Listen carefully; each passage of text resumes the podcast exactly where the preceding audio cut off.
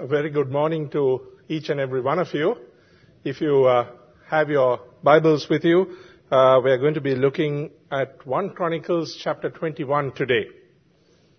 The last few times I spoke to you, we looked at uh, lessons from the life of Daniel, and I thought I'll start a new series on lessons from the life of David.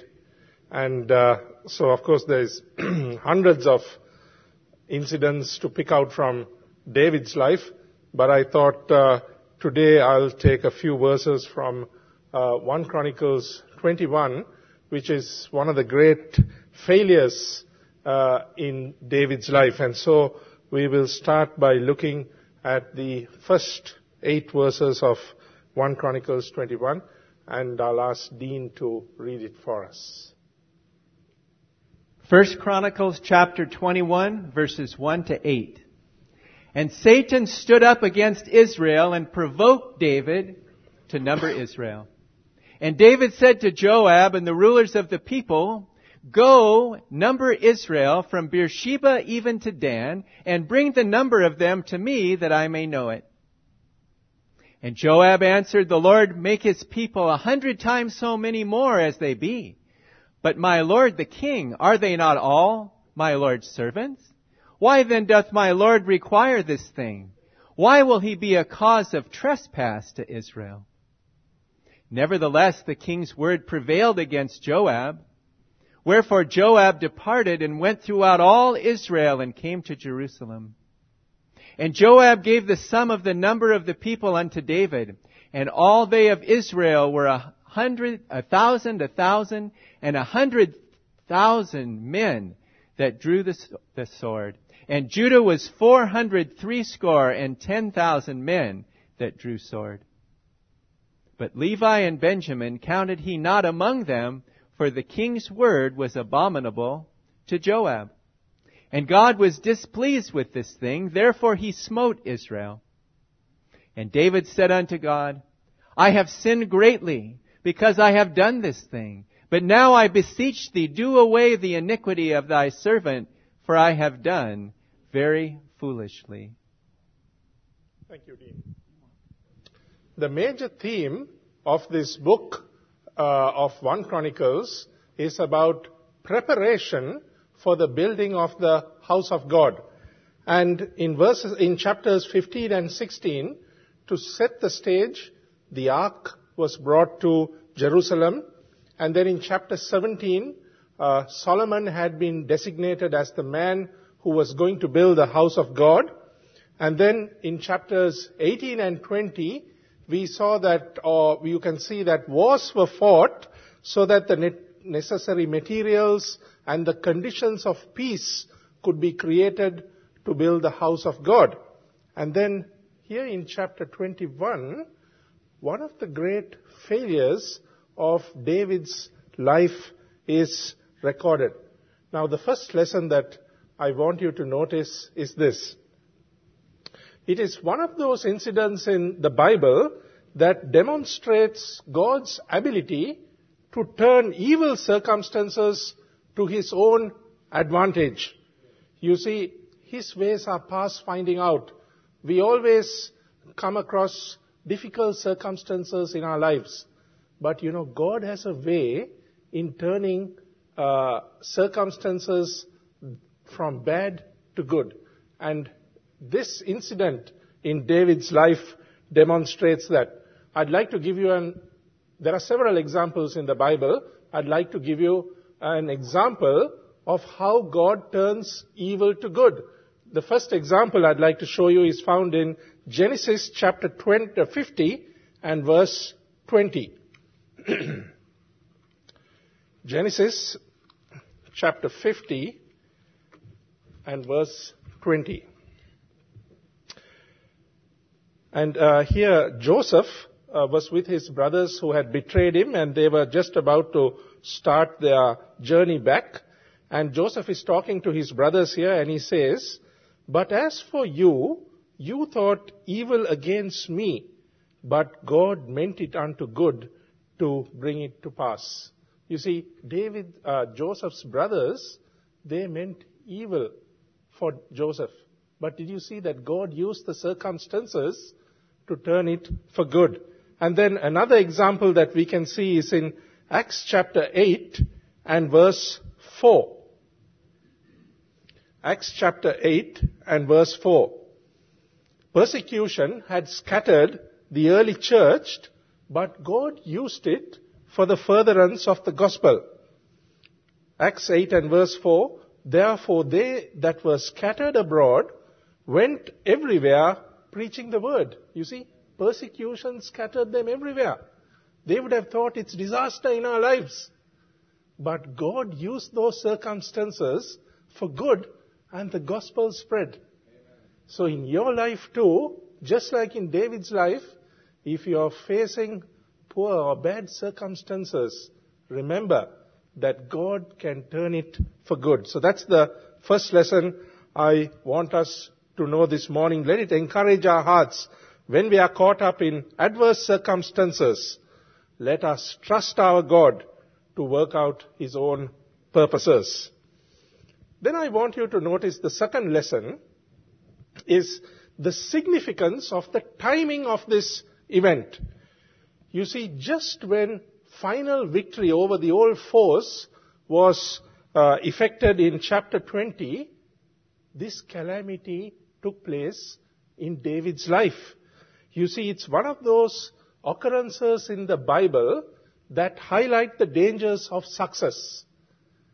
When you are successful in your life, you need to be most aware because next moment you could be facing danger. They say that victory can be the back door to defeat. And you know, there are numerous examples in the Bible. Take for example Elijah, how he won that great victory on Mount Carmel against the prophets of Baal. And then the next moment, he was having even uh, suicidal thoughts in his mind. and uh, Joshua, uh, the humiliation of Ai, when he was at that city, it followed the triumph of Jericho. So always remember that uh, once you experience success in your life, be aware because that is a time when Satan could attack you most. Then the third lesson I want you to notice is that this satanic attack on David took place when he was an aging man. You see, he was the veteran of many military campaigns. but now he was nearing the end of his marathon life. But you know, the devil is such a person that he does not even spare an old man. You know, preachers, we are always giving advice to the young people. We're always saying, you know, do this, don't do that, this advice, that advice. Well, this is advice for the older, the more mature uh, people that are here today. you see, we need to be spiritually alert right until the end of our journey. Cannot let for one moment, even if you are a very mature senior believer, you cannot let your guard down for one second. Take the example of Noah. We'll have a look at this. Genesis chapter 9 and verses 20 and 21. Genesis chapter 9 and verses 20 and 21. And Noah began to be a husbandman, and he planted a vineyard, and he drank of the wine and was drunken, and he was uncovered within his tent. Noah achieved great victory. You all know the story of Noah and the ark. But the next moment after that great victory, here he was experiencing spiritual defeat. And he was a mature old man. Satan did not spare him. So this is a lesson for the elderly and uh, mature. Let Satan's attack on David be a warning for us all. We will never be free of Satan's unwanted attention. Then I want you to notice next that uh, the next lesson I want you to notice is that God allowed Satan to attack David. But this was very much a situation like when Job faced. Job's situation was not dissimilar.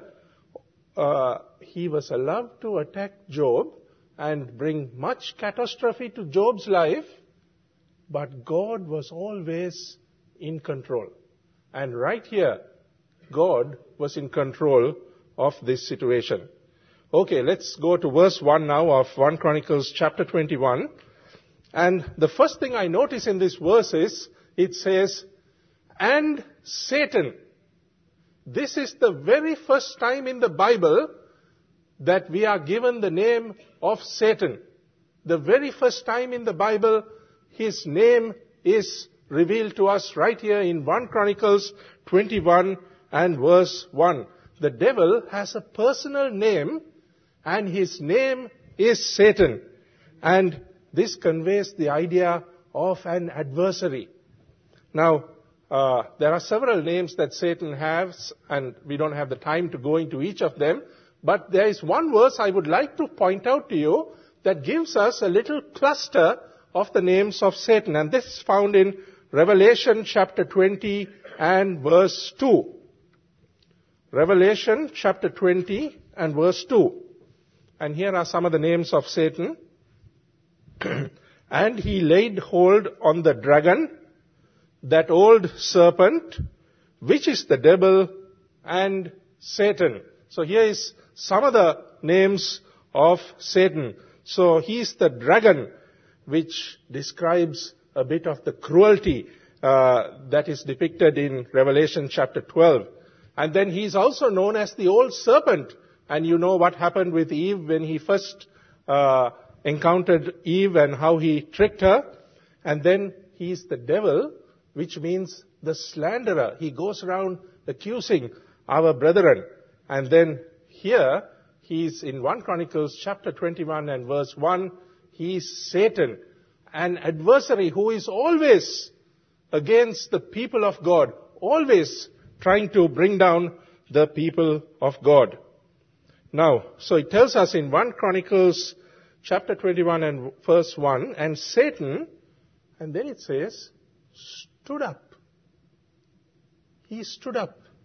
You see, elsewhere, we notice that Satan is always a restless person. He's never seated in one place. Take a look at uh, Job chapter 1 and verse 7. Job chapter 1 and verse 7. And the Lord said unto Satan, Whence comest thou? Then Satan answered the Lord and said, From going to and fro in the earth, and from walking up and down it. What is Satan doing? He is spending his time walking up and down the earth, looking to see which one of you he may devour. He's never seated in one place, always on the move, seeking whom he can trip and fall. And here, in 1 Chronicles 21, he stood up. There is another verse that is given to us that illustrates a little bit about the character of Satan, and that is found in 1 Peter 5 and verse 8. 1 Peter 5 and verse 8, I'll read it to you. Be sober, be vigilant, because your adversary the devil as a roaring lion walketh about seeking whom he may devour. Satan is always on the move, prowling around to seek who he may devour. And then, I want you to notice next that, uh, so in this verse, he rises up from his throne, not to prowl the earth, but to stand up against the hated people of God. There is another verse that I would like to show you which gives us a little insight into what is happening in the realms that we don't see, how Satan is operating. And this is found in Zechariah chapter 3 and the first couple of verses, please.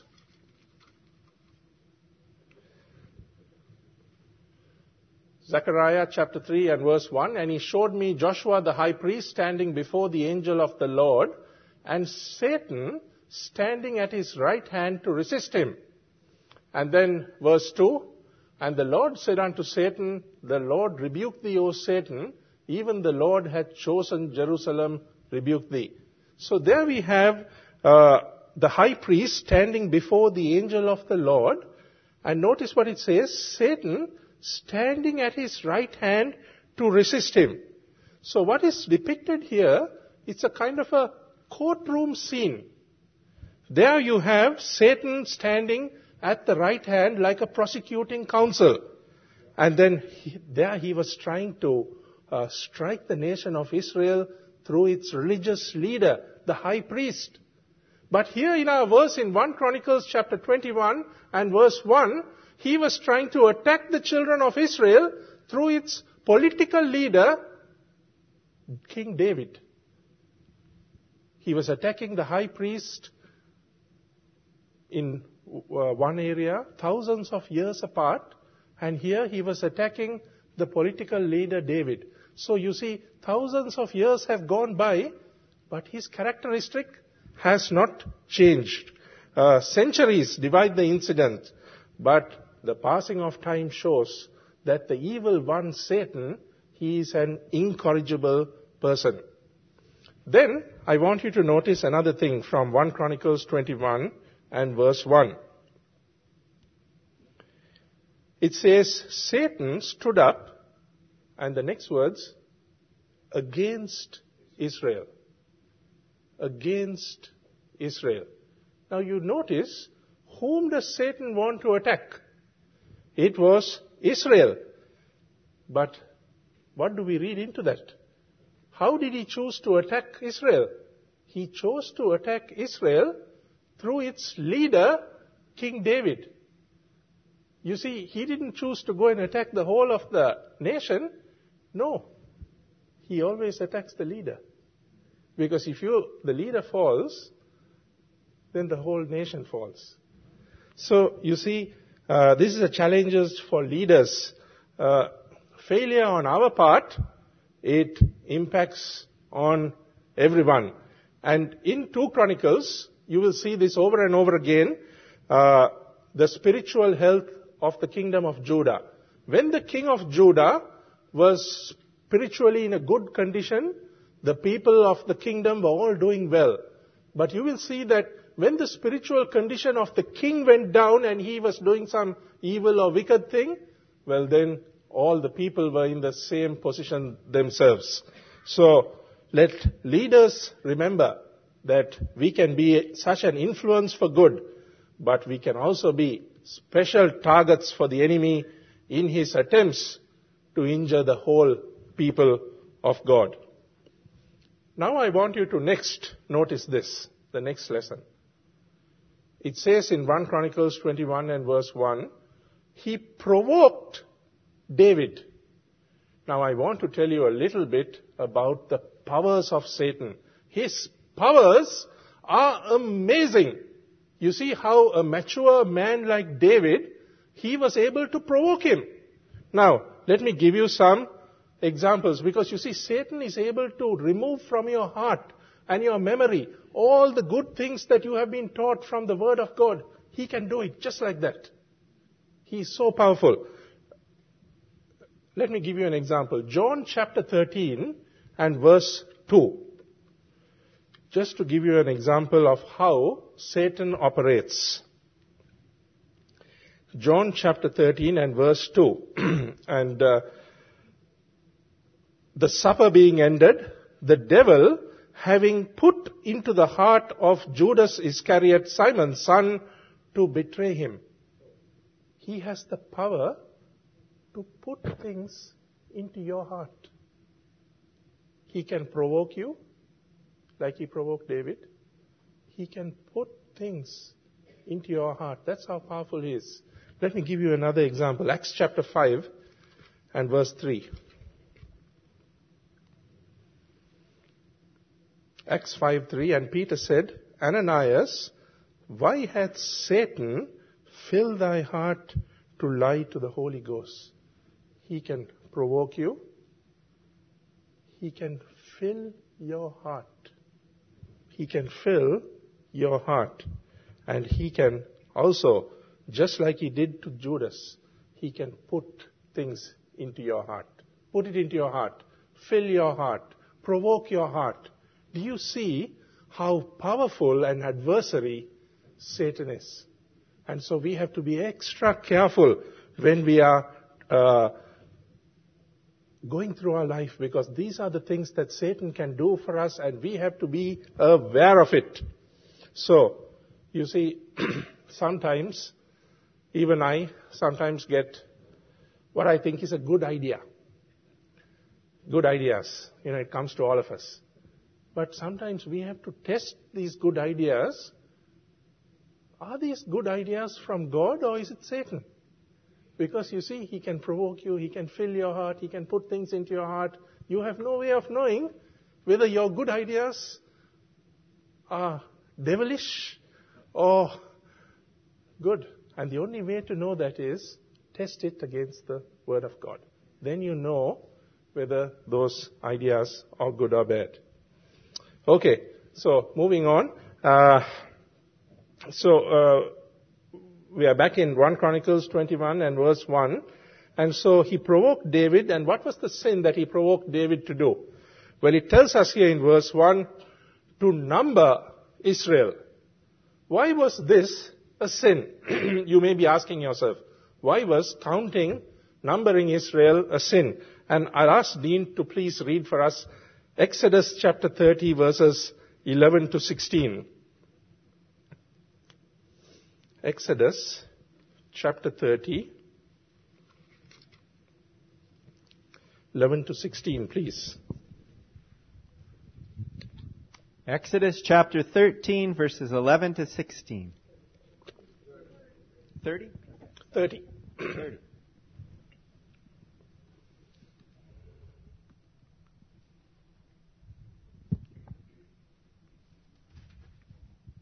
Exodus chapter 30 verses 11 to 16. Then the Lord spoke to Moses saying, when you take the, I'll read it from the King James here.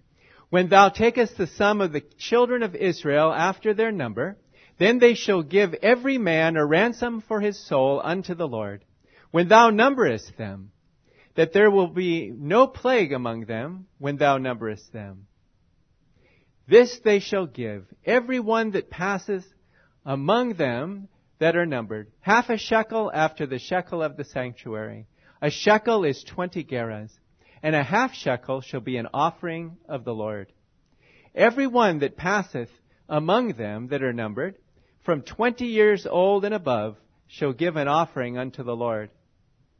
The rich shall not give more, and the poor shall not give less than half a shekel when they give an offering unto the Lord to make an atonement for your souls.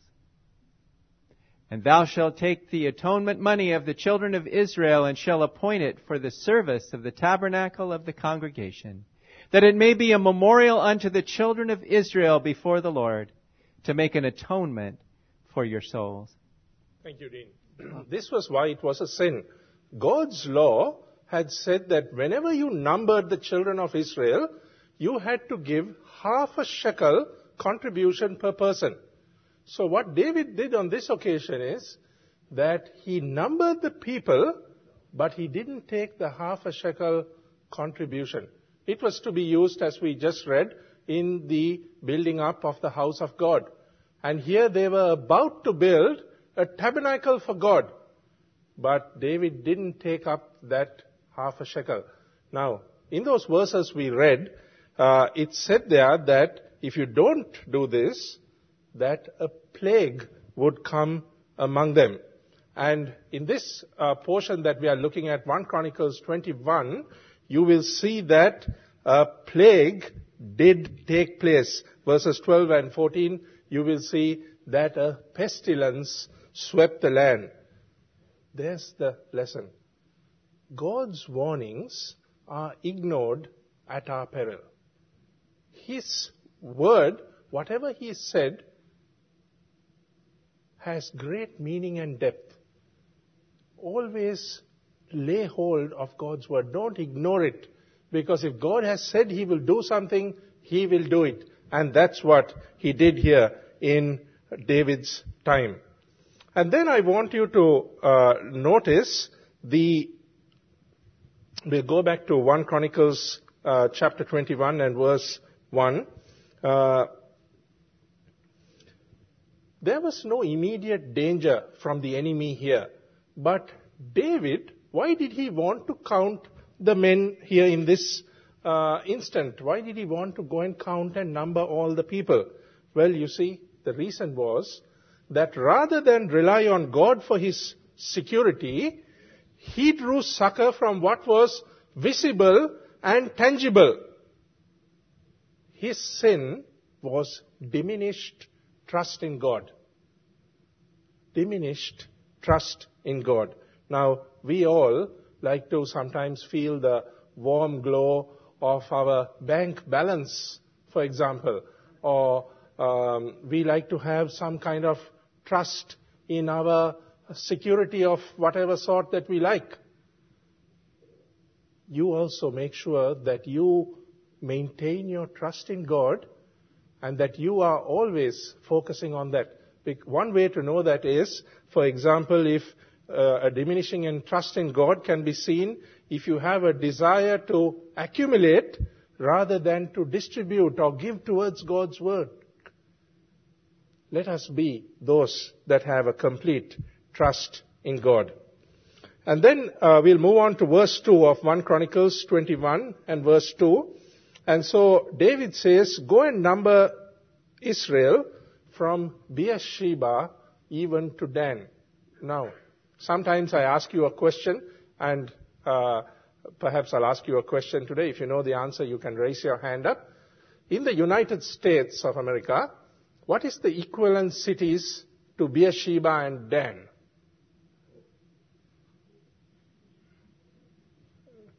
Anybody knows? Raise your hands up. Very good.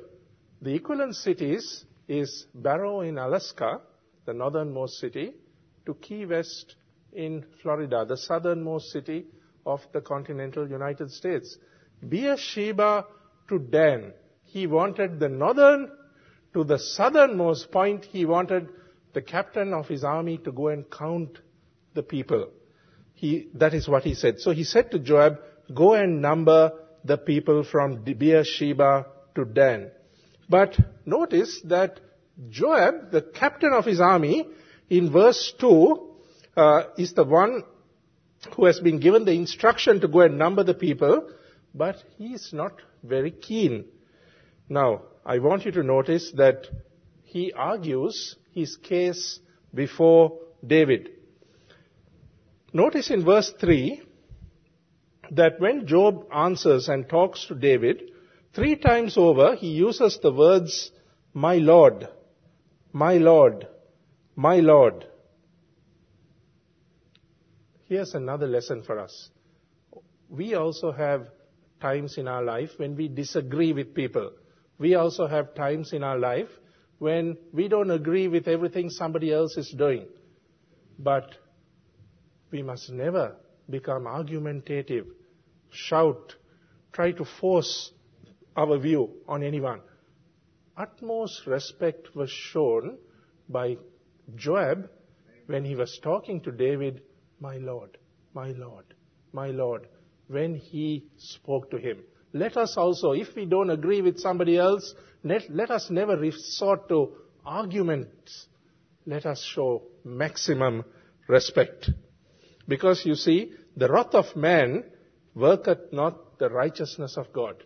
When you are angry, when there's wrath in your heart, that's not God's righteousness in being displayed. Then I want you to notice the beautifully constructed argument that Joab gave why he sh- we shouldn't do this. So have a look at verse 3.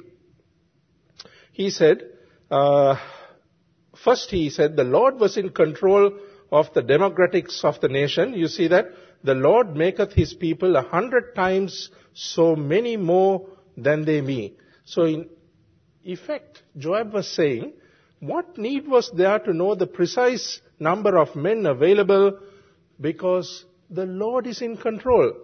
And then, uh, next, I want you to notice that he also gives a very convincing argument. Secondly, Joab argued that all of David's subjects were loyal. So why take the trouble to go and count his trusty warriors? But my lord, the king, are they not all my lord's servants? Why is there a need to go and count? You see, it was the old problem of wanting to fix something that is not broken. Isn't that right? Why do you want to go and count them? Because are they not all your servants? And then the third thing I want you to notice in that verse was Joab's third argument was very compelling. David's actions would cause a trespass to Israel. He said, Doth my Lord, uh, why will he be a cause of trespass to Israel? You see, the whole nation would be accountable for David's sin. Now, this is a principle that is, even is in operation today in this Christian era. The whole church at Corinth was leavened as a consequence of one man's behavior. Let me give you an example. In uh, Joshua chapter 7 and verse 1, there is another example and it's from Achan. Joshua chapter 7 and verse 1. But the children of Israel committed a trespass in the accursed thing, for Achan the son of Carmi, the son of Zebadiah, the son of Zerah of the tribe of Judah, took off the accursed thing, and the anger of the Lord was kindled against the children of Israel. Who did it? Achan. But the Lord's anger was against the entire children of Israel. So let us learn this is a solemn warning to each and every one of us here today that our conduct has a bearing on everyone that we are connected with. It even has a conduct among, if one of you was to do something, it would reflect badly on your church. It would reflect badly on all those that you are mixing with. Guilt by association. And Joab had rightly assessed that if David went ahead and did this counting, numbering of the children of Israel, it would be a trespass to all. So let us also make sure that our behavior is of the highest standards. Because if you fall in sin, it also will have an effect against all the other members of the church. Sin is never a private thing. Then I want you to notice next in verse 4, twice over we read about the king's word in verse 4 and then also in verse 6. The king's word. You see, Joab gave a beautifully constructed argument to David, one point after another. Sometimes when we are shown from the Bible, this thing in your life is wrong. This is what the Word of God says you should do. But, you know, sometimes we get, uh, mm, what's the word? Insurgent. We get proud. We don't want to obey. No, I will do it my way. David, the king's word prevailed. No, what I say will go. Even though Joab had given him all beautiful reasons, he was refusing to take it on board. Let us not be like that. When our leaders, when those who are in charge of the church, our spiritual advisors are giving us advice, when they are showing us from the word of God, this is the right path, this is the right thing to do. Let us be humble enough to accept their word and to make adjustments and come back to the right track in our life. The king's word prevailed. Now, there were many others also in scripture that were uh, uh, unwilling to listen to reason, but I had some examples, but I'm not going to uh, share with it with you because we don't have time. You see, to be strong-minded sometimes is a virtue, but there are times when this can also be our downfall. Even if you're a strong-minded person, be ready to accept when the Bible is showing you that what you're doing is wrong. Then next I want you to notice this. Verse 4. Wherefore Joab departed and went throughout all Israel. Joab decided to obey the king and he went out to do this wrong thing of numbering the people.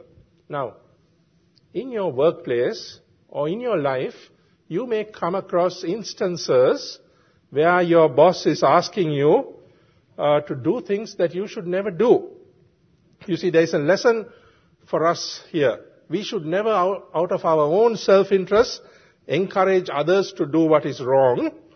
And when we are asked to do something wrong, we should always be cautious. For example, if you are a secretary, uh, perhaps your boss is asking you to tell a lie on his behalf. Sorry, he's not here. He's at a meeting when he's standing right in front of you. You know what I mean? And then our accountants are told to massage the figures or sales staff, they are instructed to shortchange the customer. You see, for a Christian, it takes courage, risk to go against doing that. David here was pushing Joab, go and do something that is wrong, that is against the Bible. He did it. One is we shouldn't, he shouldn't have pushed him. We shouldn't push others to do wrong things. But when we are in Joab's position also, it would have been wonderful if he was able to stand up to his master. And let us also uh, walk honestly in everything. So uh, then Joab went and went throughout all Israel. Now my time is almost up, so I'm going to just uh, recap what we have looked at today. Uh, this is one of those incidents in Scripture that demonstrates God's ability to turn evil circumstances for good. That's the first thing we saw. Second thing we saw is the timing of the event. Just after victory in your life, remember, it can bring defeat. The third lesson that we saw was this attack on David happened when he was an old man and you have to be spiritually alert right until the end of your journey. And then fourthly, we saw that Satan attacks, but God is always in control, just like what happened to Job. And then fifth, we saw a little bit about Satan. The first time his name is given here in the Bible as Satan, how he stood up against Israel. You know, he rises up, he prowls around looking for whom he may be able to devour.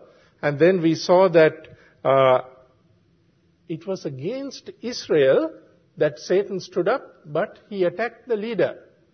So leaders need to be aware. And then uh, next we saw about Satan's powers are amazing. How he provoked David, how he filled the heart, uh, how he put into the heart of Judas Iscariot. Remember that lesson. And then we also saw the lesson of ignore God's warnings at your peril. God had said, take a collection of half a shekel. They didn't do it. He said, if you don't do it, a plague will come upon Israel. And sure enough, in David's time, when he didn't do it, the plague came on Israel. And then we saw the lesson of relying on something for tangible and visible rather than relying on God for security. Let us be those that, not like David, need to go and count things to see how strong we are. Let's have the Word of God in our heart and rely on God for our strength. And then we saw the lesson of Joab. He disagreed, but yet he was an argumentative about it he used very nice, calm language, my Lord, my Lord, my Lord, when he spoke. Don't get angry. Don't get upset. Don't shout when you don't agree. Maximum respect. Then only you are a true child of God when you show Christ-like qualities.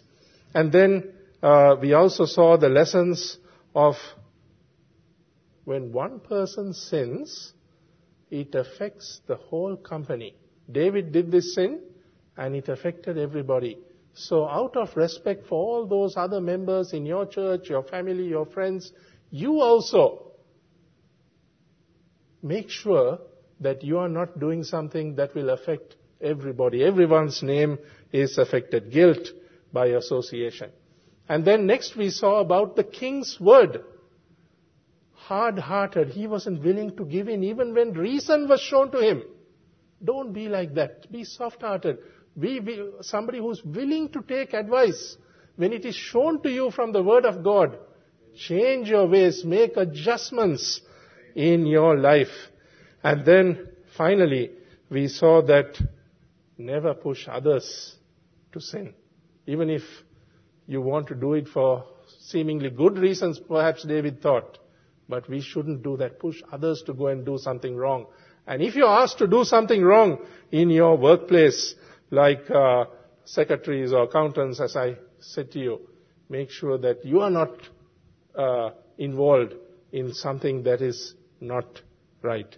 So, uh, uh I'm sorry, I meant to do eight verses, but I've only got through four. Uh, but uh, perhaps the next time God will allow us to continue. Okay, we'll close in prayer. Our Father, we thank Thee for this opportunity to look into Thy Word. We thank Thee, our Father, the things that are given in the Bible are there for our learning. We thank Thee, our Father, that from the life of David there are many things that we can learn and we pray, our Father, that we would be aware of all the dangers that Satan brings to our life, how he tries to trip us, how he tries to put things into our heart to bring us down. And let us walk our Father with maximum awareness, Uh, and let us be, make that bring us closer to thy Son, the Lord Jesus Christ. Part us now with thy blessings. We ask this all in the Saviour's name. Amen.